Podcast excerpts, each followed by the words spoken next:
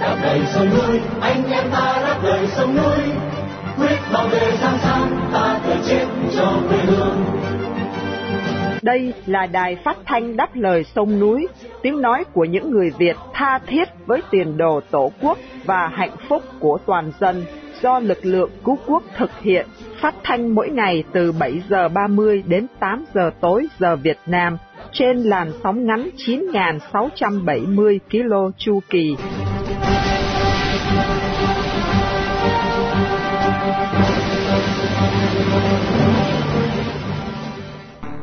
Minh Nguyệt xin kính chào quý thính giả.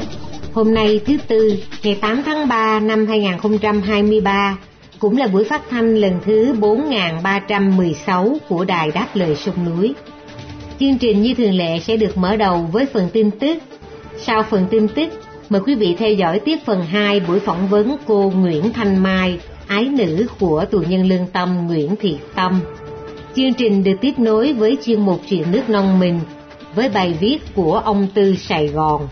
Sinh con rồi mới sinh cha, tốt nghiệp đại học mới ra phổ thông. Và sau cùng là phần bình luận của Đào Tăng Dực với tựa đề Tương quan nghiêm chỉnh giữa quyền lực quốc gia và quyền lực đảng phái. Đặc biệt, chương trình phát thanh hôm nay được sự bảo trợ của Tổ chức Phục hưng Việt Nam, chi bộ Sydney, Úc Châu, đồng thời cũng để vinh danh anh Trần Văn Quyến, một người Việt yêu nước đang bị giam cầm trong ngục tù Cộng sản. Mở đầu chương trình, mời quý vị cùng theo dõi phần tin tức với Phụng Hoàng và Trường An.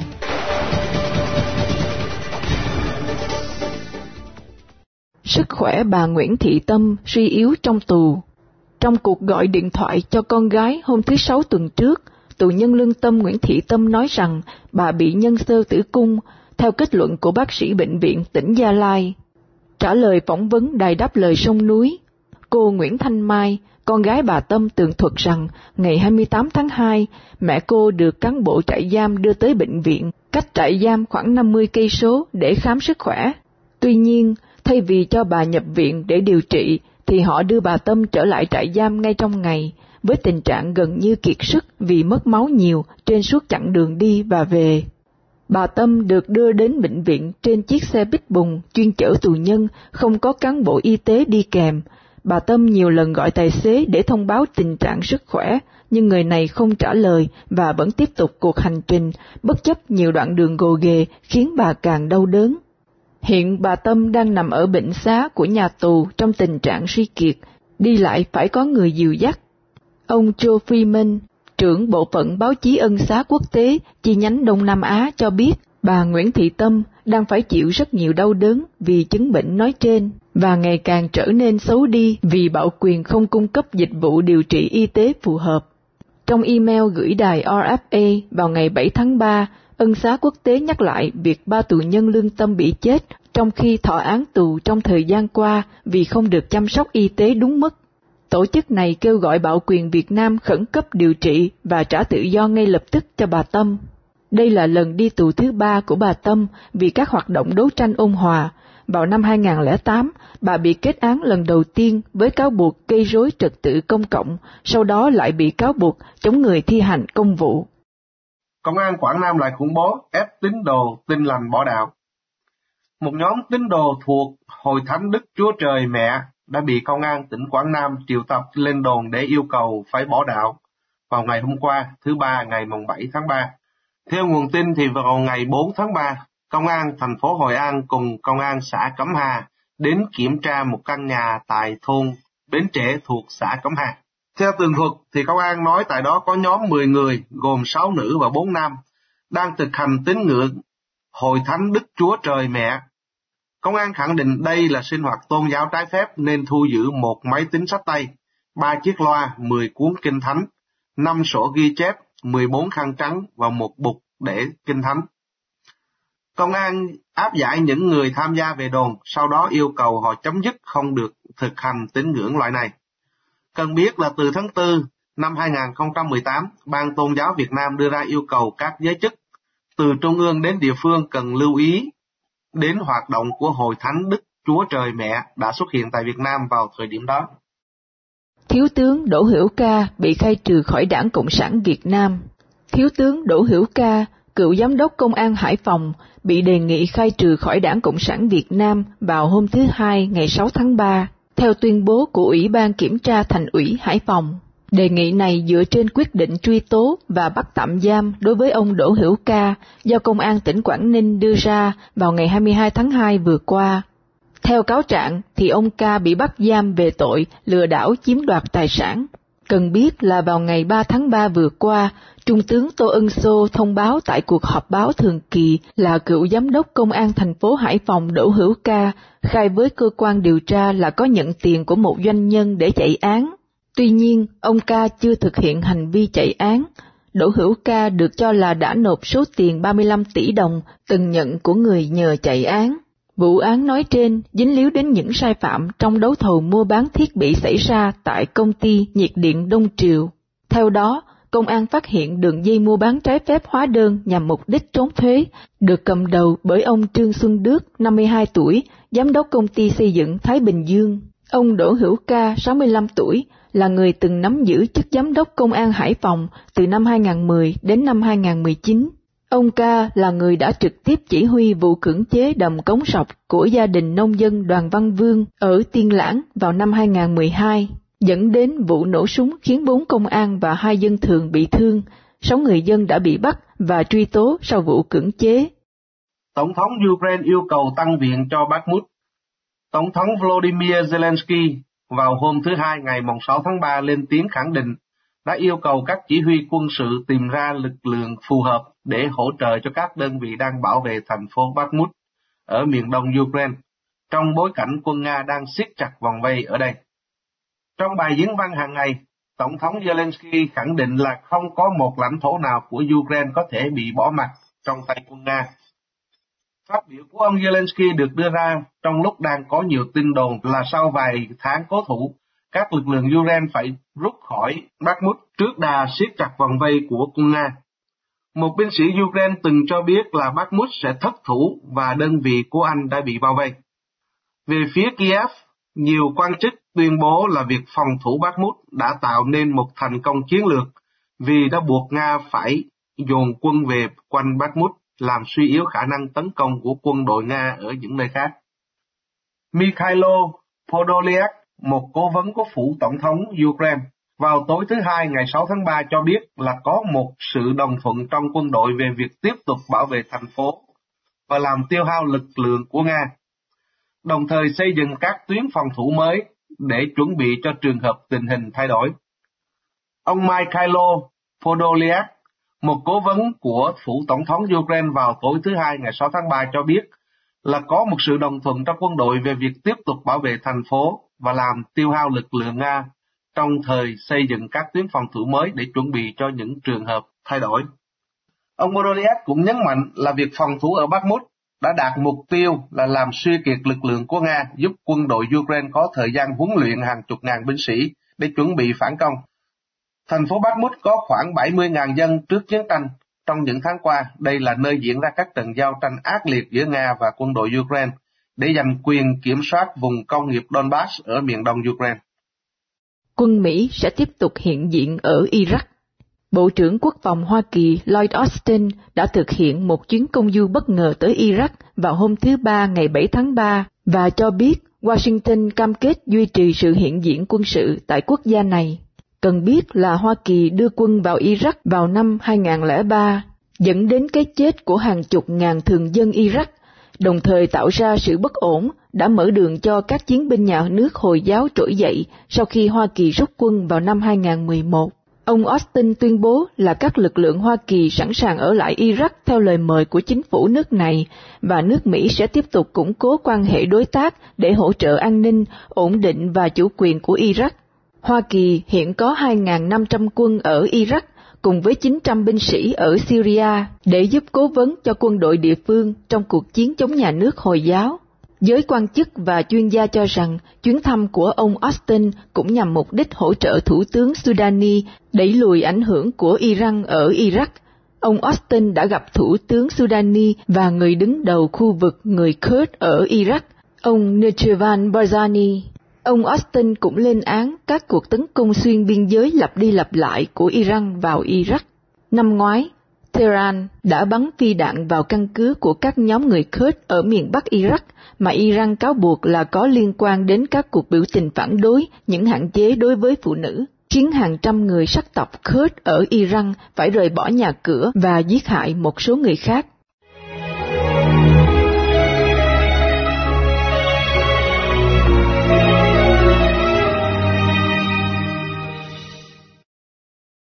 Thưa quý thính giả, việc khiếu kiện đất đai của nông dân Dương Nội vẫn tiếp diễn, nhưng có lẽ không bao giờ được giải quyết. Mời quý thính giả theo dõi tiếp phần 2 buổi phỏng vấn cô Nguyễn Thanh Mai, ái nữ của tù nhân lương tâm Nguyễn Thị Tâm, vì nghe tin bà bị lâm trọng bệnh trong tù. Buổi phỏng vấn do Hồng Phúc thực hiện sau đây. Dạ thưa cô, xin cô vui lòng nhắc lại cho nghe là cái bản án của thân mẫu của cô là như thế nào và bà đã thọ án bao nhiêu lâu rồi thưa cô? À, theo như bản án của mẹ cháu thì là mất ờ, uh, 6 năm tù và 3 năm quản chế. Hiện tại thì mẹ cháu ở trong trại được khoảng gần 3 năm tính từ ngày bắt. Tại vì ngày bắt là bắt là ngày 24 tháng 6 năm 2020 cùng ngày với cả bên nhà bác theo. Mẹ cháu đây là lần thứ hai thể là lần thứ ba rồi nếu không những cái thời gian bị tạm giam ba ngày tại vì là từ hồi hai lẻ tám từ hai hai lẻ tám đến đây đã mười năm năm rồi cũng là đi thiếu kiện đất đai này xong rồi họ cũng vô tội cho thôi xong rồi họ giam mất uh, nửa năm Dạ thưa cô, thân mẫu của cô có cơ hội kể cho nghe đời sống ở trong tù ra sao không? Ăn uống thì mẹ cháu vẫn nói là đồ ăn đấy không hợp cái khẩu vị ở ngoài Bắc ấy. Dạ. Thành ra là cái thời gian đầu thì mẹ cháu cũng cứ phải mua thêm đồ ăn các thứ thì sau đó thì mẹ cháu cũng có ờ, nói chuyện với cả bên giám thị thì muốn là để được bên ờ, bên bên bên nấu một bữa trong ngày. Thì họ cũng tạo điều kiện là cho được bên bếp thịt ờ, bên nấu món đơn giản mẹ cháu thì ờ, có đi làm mà kiểu đi dọn vệ sinh loanh quanh một ngày chắc độ một hai tiếng còn lại thời gian còn lại là cứ tập thể dục với lại đọc sách. Mình đầu thời gian còn lại là tự do hết hiện tại phòng mẹ cháu nó ở là có năm người. Có, chỉ có điều nước uống ở trong đấy thì nó không được sạch nên là mình phải mua nước nước ở sai ấy. Cái đây mấy hôm mà họ gọi về thì báo là bác sĩ nói là bệnh nhân sơ tử cung bị mất máu nhiều nên là cơ thể bị mệt yếu mà bình thường là mẹ cháu cũng huyết áp thấp nên là khi mà mất máu như thế thì cũng rất là lo Thưa cô, đây là câu hỏi sau cùng để chấm dứt cho cuộc phỏng vấn ngày hôm nay. Thưa cô, cô có điều gì mong muốn được phổ biến qua làn sóng điện của đài phát thanh đáp lời sông núi này không, thưa cô? Vâng, hiện tại thì cháu lợi cháu và gia đình cũng chỉ mong muốn rằng là Ờ, làm sao để phía trại giam gia trung có thể có những cái động thái quan tâm tới sức khỏe của mẹ cháu và nếu mà được thì họ có thể đưa mẹ cháu đến tỉnh để làm những cái biện pháp thăm khám. Nói chung là nó phải là sẽ phải có động thái để làm sao đấy để mẹ cháu được đến viện điều trị và à, chống rất cái tình trạng bệnh như hôm nay ấy, cũng khá là nguy hiểm. Thay cho lời kết, tôi đấu tranh với mong muốn đất nước tôi không còn tình trạng hàng trăm người bị đánh chết trong các đồn công an. Tôi đấu tranh với mong muốn không còn tình trạng người Việt phải rời bỏ quê hương đi làm thuê ở xứ người qua những tổ chức buôn người với cái vỏ bọc là xuất khẩu lao động. Tôi đấu tranh với mong muốn không còn một tình trạng ruộng đất với bờ sôi ruộng mật là sinh kế của người nông dân bị Đảng Cộng sản Việt Nam cướp đoạt. Tôi đấu tranh với mong muốn không còn tình trạng đảng cử dân bầu và người dân phải được bầu cử tự do và tôi đấu tranh để người dân chúng tôi không còn bị cai trị bởi Đảng Cộng sản Việt Nam, một tổ chức hèn với giặc và ác với dân. Tôi đấu tranh và mong muốn không còn tình trạng áp bức bóc lột và tôi chống Đảng Cộng sản Việt Nam là việc làm có chính nghĩa. Tôi không có tội với dân, với nước, chính Đảng Cộng sản Việt Nam mới là tổ chức phản bội bán nước và hại dân. Nhân dân và lịch sử sẽ phán xét tội ác của Đảng Cộng sản đã gây ra với dân tộc Việt Nam. Chị Ba Phương, trích từ Facebook của Phạm Thanh Yên, Có xin phép. Chúng tôi xin thành thật cảm ơn cô Nguyễn Thanh Mai, ái nữ của tù nhân lương tâm Nguyễn Thị Tâm đã dành cho chúng tôi cuộc phỏng vấn ngày hôm nay và xin kính chúc cô cùng toàn thể quý quyến gặp nhiều điều may mắn và gia đình sớm được đoàn tụ yên vui trong cuộc sống.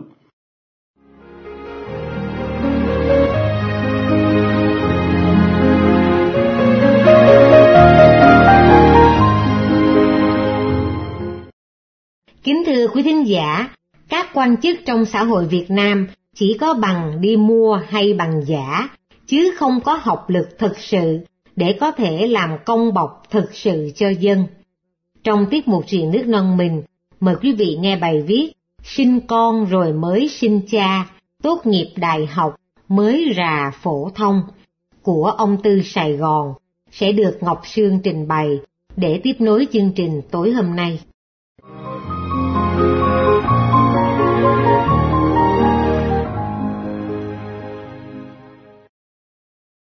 Chuyện sinh con rồi mới sinh cha, như trường hợp ông Phạm Văn Toàn, sinh năm 1972, trưởng phòng nội vụ quận Hải An, thành phố Hải Phòng, lấy bằng đại học trước rồi thi tốt nghiệp bổ túc trung học sau. Cũng là chuyện bình thường, vì lâu lâu gặp hoài trên báo. Người dân chỉ được biết những chuyện như thế khi có đấu đá nội bộ, phe này diệt phe kia, nên moi đủ thứ chuyện để hạ bệ nhau thôi. Chức trưởng phòng nội vụ quận cũng lớn lắm, dân thường làm sao đụng đến được. Trở lại chuyện của ông Toàn. Một ngày xấu trời, ông bị Ủy ban Nhân dân quận Hải An kiểm tra bằng cấp vì có đơn thừa. Qua kiểm tra, các quan trên phát giác ra ông Toàn chưa tốt nghiệp phổ thông mà đã theo học trường Đại học Luật Hà Nội. Không biết vì tắc trách hay bị tiền bịt miệng mà suốt 5 năm từ 1992 đến 1997 theo học đại học nhà trường không hề kiểm tra xem ông Toàn có tốt nghiệp phổ thông hay chưa hoặc ông ấy xin nộp bằng sau không chừng. Thế nên sau 5 năm mai đúng quần ở đấy, ông Toàn được xét công nhận tốt nghiệp đại học và được cấp bằng tốt nghiệp ngành luật số hiệu A28536, số vào số 198 HPII, cấp ngày 6 tháng Giêng 1997. Phải nói thật là nhờ tấm bằng này ông Toàn mới ngồi được chiếc ghế trưởng phòng nội vụ quận Hải An vào tháng 7 2022. Trước khi bổ nhiệm làm trưởng phòng nội vụ, ông Toàn làm trưởng phòng tư pháp quận này. Chẳng biết làm thế nào mà mới đây, kẻ thù trong đảng của ông Toàn lại có được tấm bằng tốt nghiệp bổ túc trung học của ông, được cấp ngày 15 tháng 7 1995, đạt kết quả kỳ thi tốt nghiệp bổ túc trung học tại Hội đồng thi. An Hải 2, khóa thi ngày 5 và 6 tháng 6 1995. Khổ một cái là tấm bằng này là bằng thật. Chứ nếu là bằng giả thì ông Toàn đâu có để năm tốt nghiệp là năm 1995. Chỉ cách năm ông tốt nghiệp đại học có hai năm thôi. Cái hại của tấm bằng thiệt nằm ở chỗ đó, không sửa chữa được. Từ đó loài ra chuyện lúc ông Toàn bắt đầu vào Đại học Luật Hà Nội là lúc ông chưa tốt nghiệp phổ thông. Có người nói ông Toàn học như thế cũng được, cái gì dễ học trước, khó học sau, miễn có thì thôi. Ý họ nói học luật ra làm quan thì dễ lắm, vì án luôn ở trong túi, móc ra đọc là được. Một là án theo lệnh cấp trên, hai là án nặng nhẹ theo tiền chung chi. Bị cáo chung nhiều thì vô tội, nguyên cáo chung nhiều thì cho bị cáo vào tù, cứ thế mà xử. Thế nhưng, nghề của ông Toàn nhiều kẻ thù lắm, nhất là kẻ thù lại là các đồng chí trong đảng. Sơ sẩy là bị tụi nó hất cẳng ngay. Ông Toàn chết vì lẽ đó. Thanh đáp lời sông núi. Quý thính giả đang nghe chương trình phát thanh Đáp lời sông núi do lực lượng cứu quốc thực hiện từ ngày 15 tháng 5 năm 2011. Thính giả khắp nơi có thể nghe chương trình phát thanh trên YouTube, Facebook và website radio đáp lời sông núi viết tắt.com. Thính giả tại Hoa Kỳ có thể nghe đài qua số điện thoại 1425 585 1550 hoặc 1605 781 9802.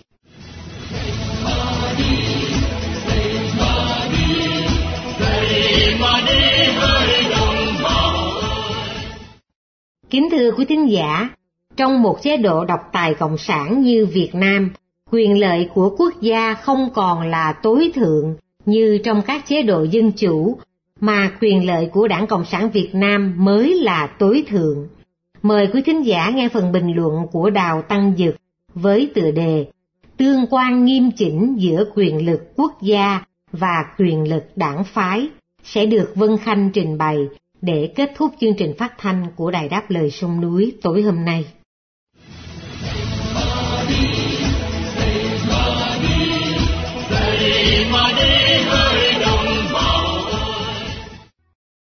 Trên bình diện nguyên tắc, trong một nền dân chủ chân chính, theo diễn đạt bình dân và phổ thông của Abraham Lincoln, là của dân do dân và vì dân, thì tương quan nghiêm chỉnh giữa một quốc gia và các đảng phái sinh hoạt trong môi trường chính trị của quốc gia đó là một tương quan có tính cứu cánh và phương tiện.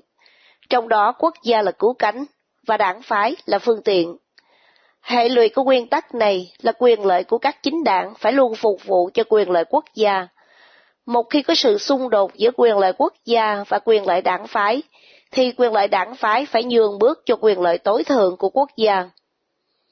Lịch sử cũng chứng minh khách quan rằng tương quan giữa quyền lợi quốc gia và quyền lợi đảng phái luôn tuân thủ một quy luật nền tảng, đó là trong một nền dân chủ hiến định pháp trị và đa nguyên, thì tương quan giữa quyền lợi quốc gia và quyền lợi đảng phái là một tương quan có tính cứu cánh và phương tiện.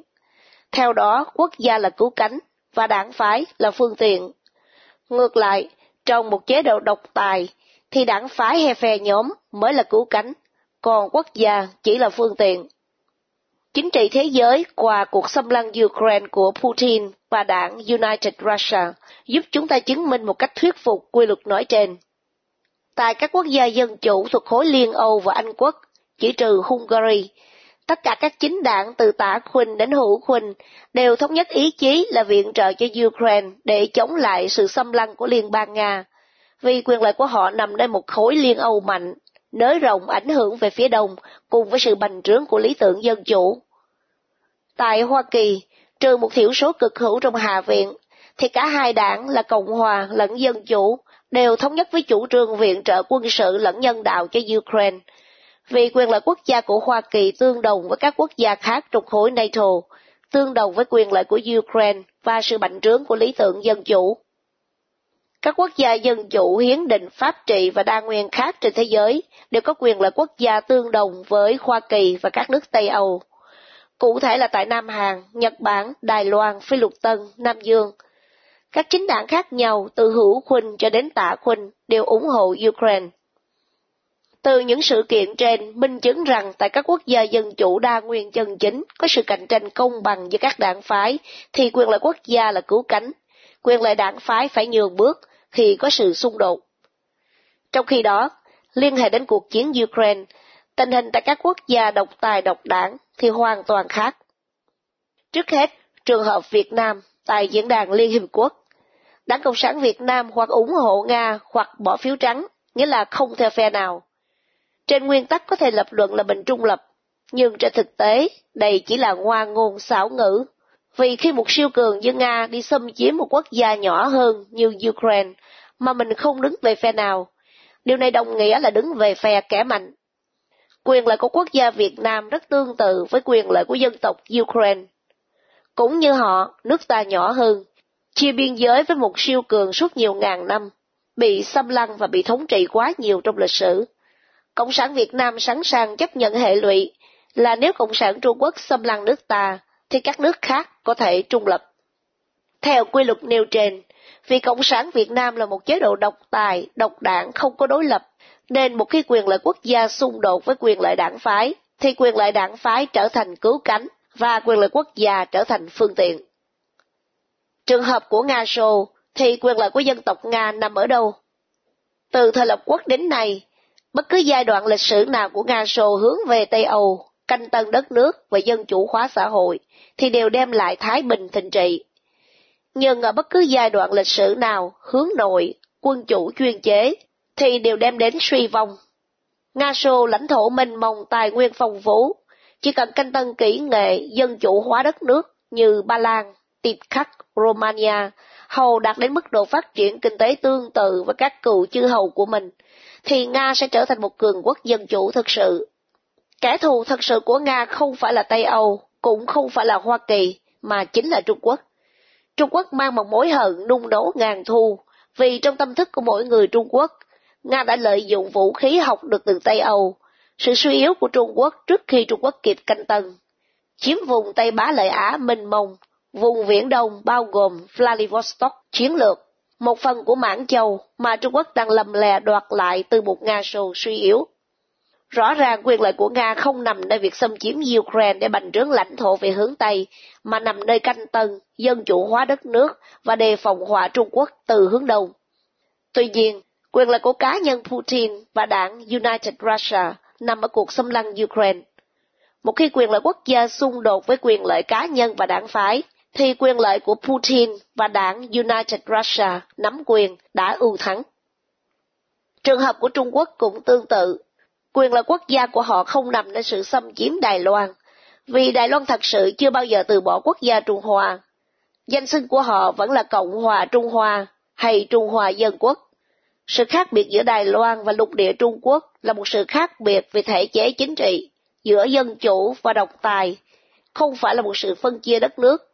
Nếu lục địa Trung Quốc trở thành một chế độ dân chủ hiến định, pháp trị và đa nguyên chân chính, thì đảng Cộng sản Trung Quốc có thể ra tranh cử tại Đài Loan, cũng như các chính đảng tại Đài Loan có thể ra tranh cử ở lục địa Trung Quốc.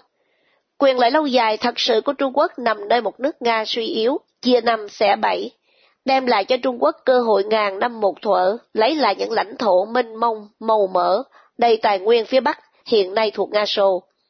Nếu Putin thất bại tại Ukraine, thì xác suất liên bang Nga bị chia năm xẻ bảy, không thể xem thường. Tuy nhiên, cũng theo quy luật nói trên, khi có sự xung đột giữa quyền lợi của nước Trung Hoa và quyền lợi của Đảng Cộng sản Trung Quốc, thì quyền lợi quốc gia phải nhường bước. Chính vì thế, nhiệm vụ của mỗi người Việt Nam chân chính là tích cực góp phần dân chủ hóa đất nước, hầu thiết lập một tương quan nghiêm chỉnh giữa quyền lợi quốc gia và quyền lợi đảng phái. Theo đó, khi có sự xung đột, thì quyền lợi tối thường của quốc gia luôn ưu thắng.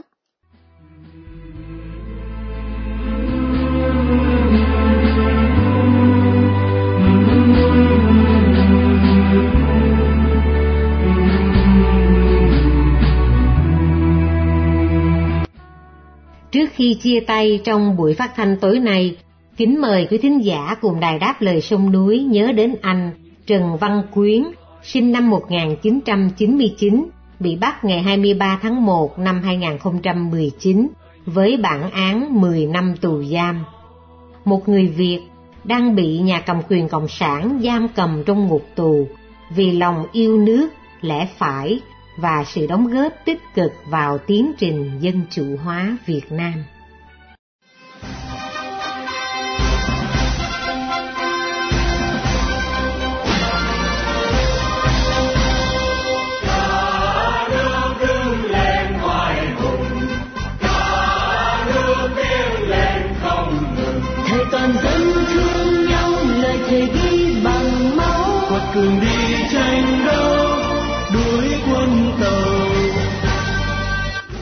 Chương trình phát thanh đáp lời sông núi hôm nay đến đây là chấm dứt.